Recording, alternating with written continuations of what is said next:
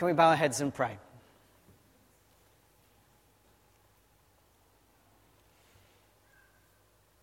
Heavenly Father, we've uh, prayed it in our singing, but we pray it with particular application as we attend now to your word. We ask that in the hearing of your word, our hearts may glow with your heavenly fire.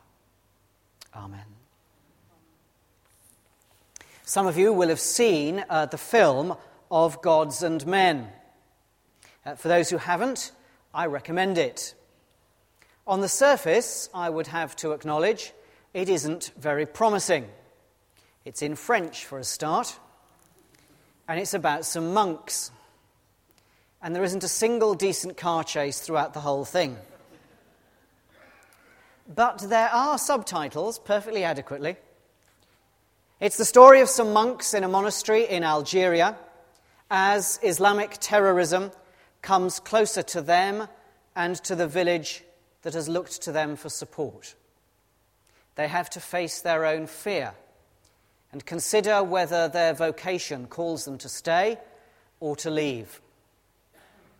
Now, at one point, the abbot says to a monk who is afraid of losing his life, Remember, you already lost your life when you came here you are no longer your own. You died, and your life is now hidden with Christ in God. Would you please turn to our reading, Colossians chapter 3 and page 1184.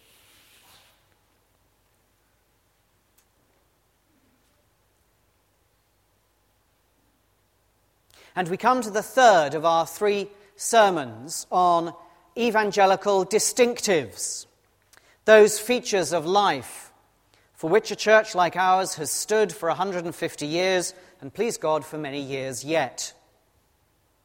But this is, if I'm honest, not as easily grasped as the other two the Word of God and the cross of Christ.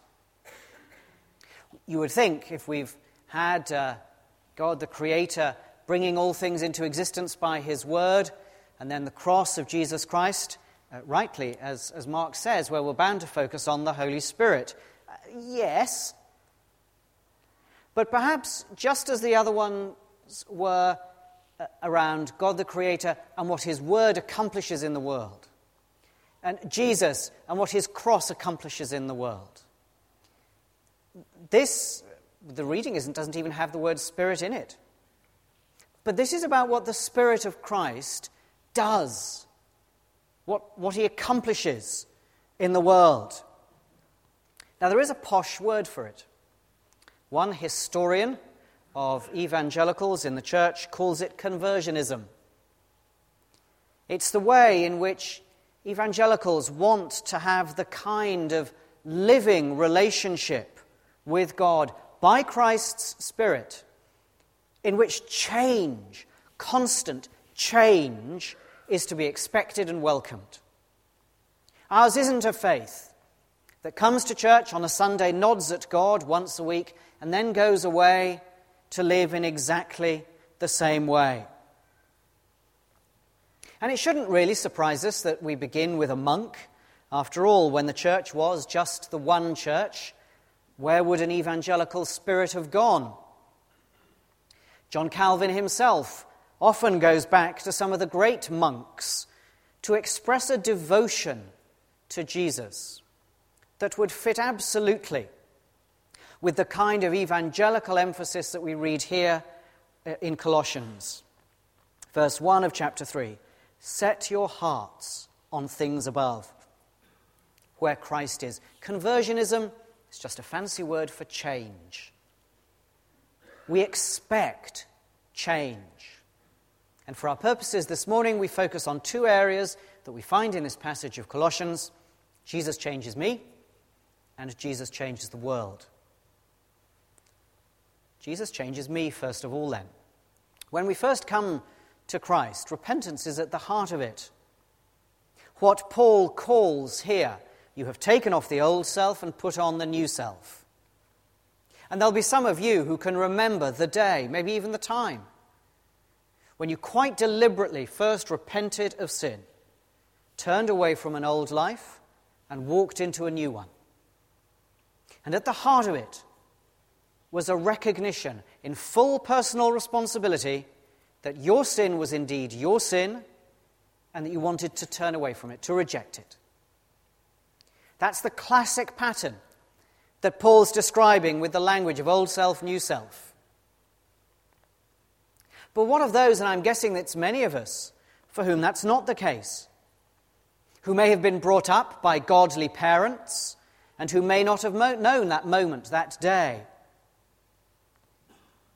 Well, the genius of Christian faith, of course, is that the same Spirit of Christ is working the same way at all times. And as a Christian believer now, I find in myself the daily need for conversion. I have to repent day by day, hour by hour. That's what conversionism means. We expect Christ's Spirit to change us. So, although Paul says, You have put off the old, you have put on the new, he can also say, Set your hearts and minds on things above. Put to death whatever belongs to your earthly nature. You have done it, but you need to keep doing it. The mega level that has happened on one day for some of us still has to take place at a micro level every day for all of us. Nobody loses out on the chance to repent. Well, that might sound odd, the chance to repent, as though it's a good thing to repent. But it is a good thing. It's not that we actively seek to make our home in dust and ashes, but rather it's bound to be the nature of life if we are living it with, truly, with a holy God, that that's what we'll want to do. I'm told that in Hebrew the Bible is called Mikra. And it's linked to the word for to call, kra.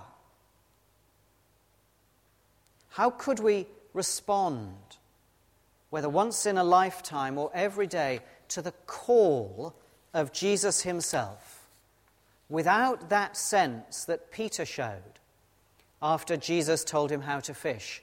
Depart from me, Lord, for I am a sinful man. Repentance is not the wallowing in sin. It's just the expression of wanting to be nearer to Jesus without sin getting in the way. Let me just uh, apply that a little. I sometimes have the feeling that we can slip into keeping confession as a note in our prayers that only emerges on a Sunday. We say the confession as though that's the one time in our week when we review our lives. Now, I need to be careful because in any congregation there are those who are going to be burdened by an unhelpful sense of sinfulness, constantly seeking a forgiveness they don't seem to find. And that deserves particular attention. So have a word with Mark or myself. But I wonder if whether for most of us the opposite might be true. That confession isn't enough present in our prayers? Do we come to Christ with a sense of what we want, but insufficiently attending to who we are? Don't slip, please, into a weekly confession. Keep shorter accounts with Christ than that. Not because the church says, but because that's how Jesus designed things to be. If we want to be with Him, then we must set our hearts on things above. And that means putting to death the things below. Well, that's not very exalted, is it? It's a little bit of pastoral advice thrown into a sermon.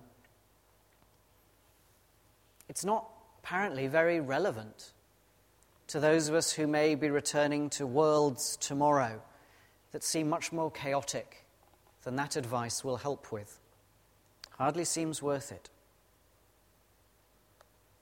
And yet, what would you be like if God granted to you a spirit of repentance?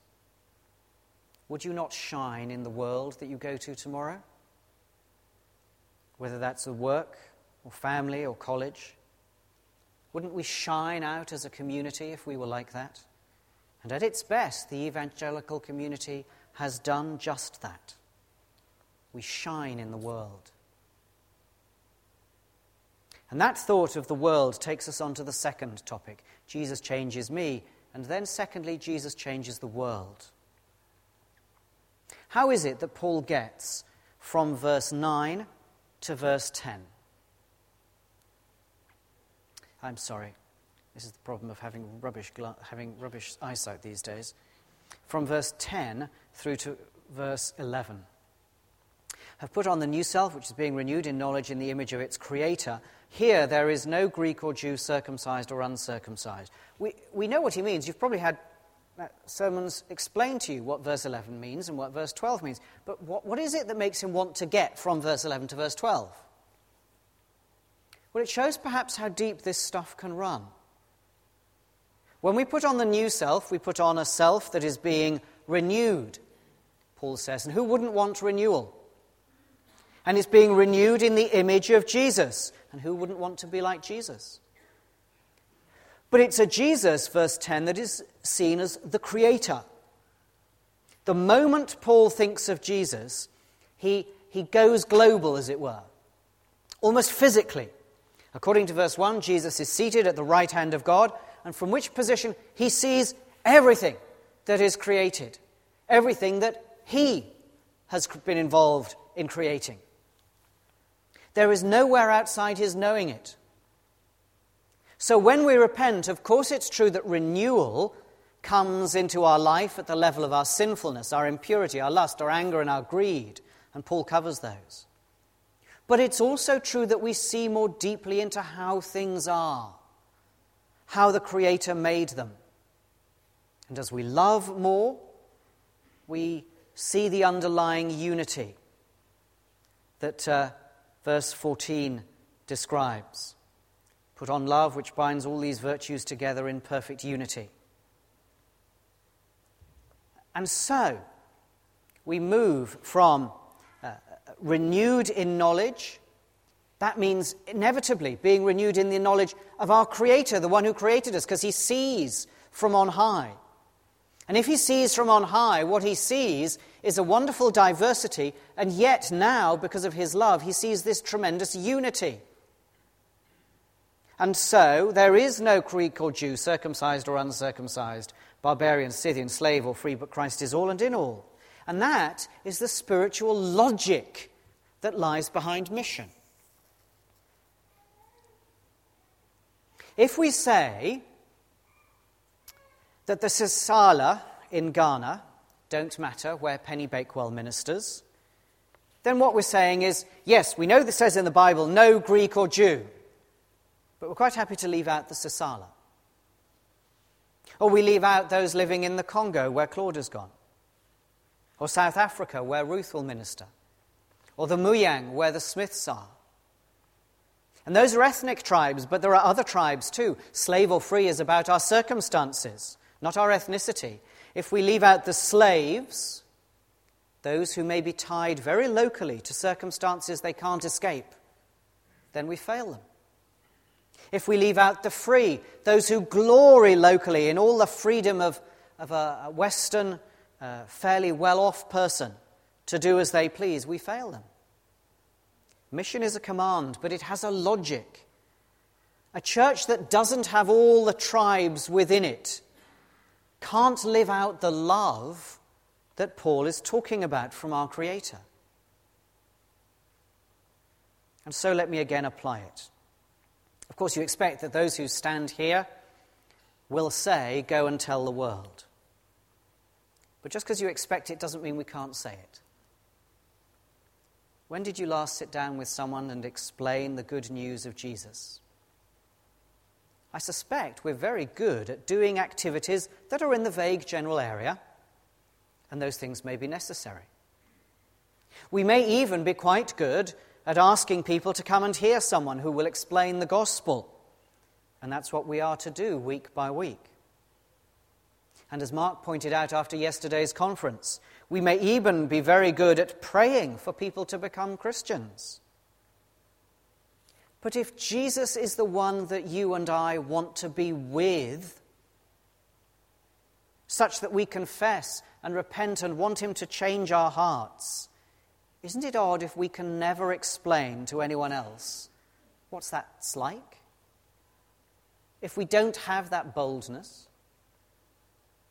and if I say it to you, I say it to me, of course, as well. My portfolio of friends has stayed stable for a very long time, and I too rarely explain what the good news is. And if the issue is simply, I don't know what to say, then be sure that it isn't a simple issue. We can and will teach uh, on what might be said, but the heart of it has to be this if you, sitting here this morning, have a living, vital relationship with the Lord Jesus Christ, the Creator of the universe, then just open your mouth and talk about Him. We only start worrying about what to say when we're trying to describe something that hasn't been that warm, living relationship for a while. In our planning, we didn't want to spend our 150th year investing in all kinds of commemorative events that wouldn't change anything. We only want to do such things as will support what we should always be about changing the world. And the world begins on our doorstep. Having said that, it does feel to me as though we are going to be setting about a renewed sense of direction. The wardens and I, the council, our prayer focus meetings. I'm not alone in the feeling that something is up. And whatever that is, it is going to ask of us time and energy. It's going to cost us. But how gladly will we offer it if we've grasped that basic logic? If Christ is all and in all, then no one across the world is left out. Our nearest neighbour and the furthest far off human being are all created in the image of the one in whose image we ourselves are being renewed. And so, my plea to you this morning is mostly to those who might find themselves on the sharper end of this question. In your heart of hearts, have you stopped looking for change, real change, in you and through you to the world around? Then take this passage to heart, dwell in it for a little while. Let it drive you to your knees, saying, Yes, but how do I set my heart on things above? And mostly you'll find you just have to do what it says to put to death immorality, lust, greed, anger, and slander, and to consider compassion, kindness, humility, gentleness, and patience. We know, that's why we're here probably, that in part we want change. But how much do we want it? We know the um, storm that is sweeping across North Africa. Think of that man with whom it started, the graduate who couldn't find work, who set up a, a vegetable stall and was frustrated because the police would keep coming along and uh, threaten to uh, destroy or take away all he had unless he bribed them. One day, they uh, beat him up and took away his stuff. They took it to the police station, and he went to the police station and asked for it back, pleaded to have it back. They beat him up and threw him out. He went away, poured petrol on himself, and set himself on fire.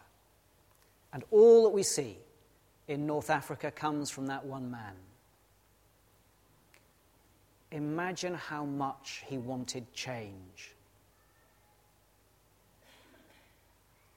Could it be possible that we ourselves might want that same desperation, that, that desperation to see change happen? In us and through us for the world. It's tragic when a man has to set himself on fire when we know of one who will set us on fire for us. I asked you last week to stand. I could do it again. But who amongst us wouldn't want to be renewed in the image of Jesus, our Creator? It would be a brave soul who decided to stay seated. And so, as we sit, let's pray.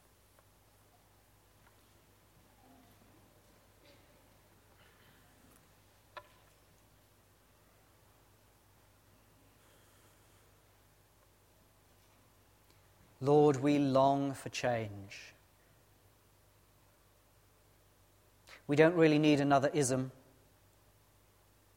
but it's at the heart of who we are that we know we need you every day. Turning from our sin ourselves, and then being turned by you towards a world that needs you as we do to be all in all. And so take us and change us by the Spirit of our Lord Jesus Christ, so our minds and our hearts may be set on things above, and so that we will bear the cost of seeing change come about in things below. Amen.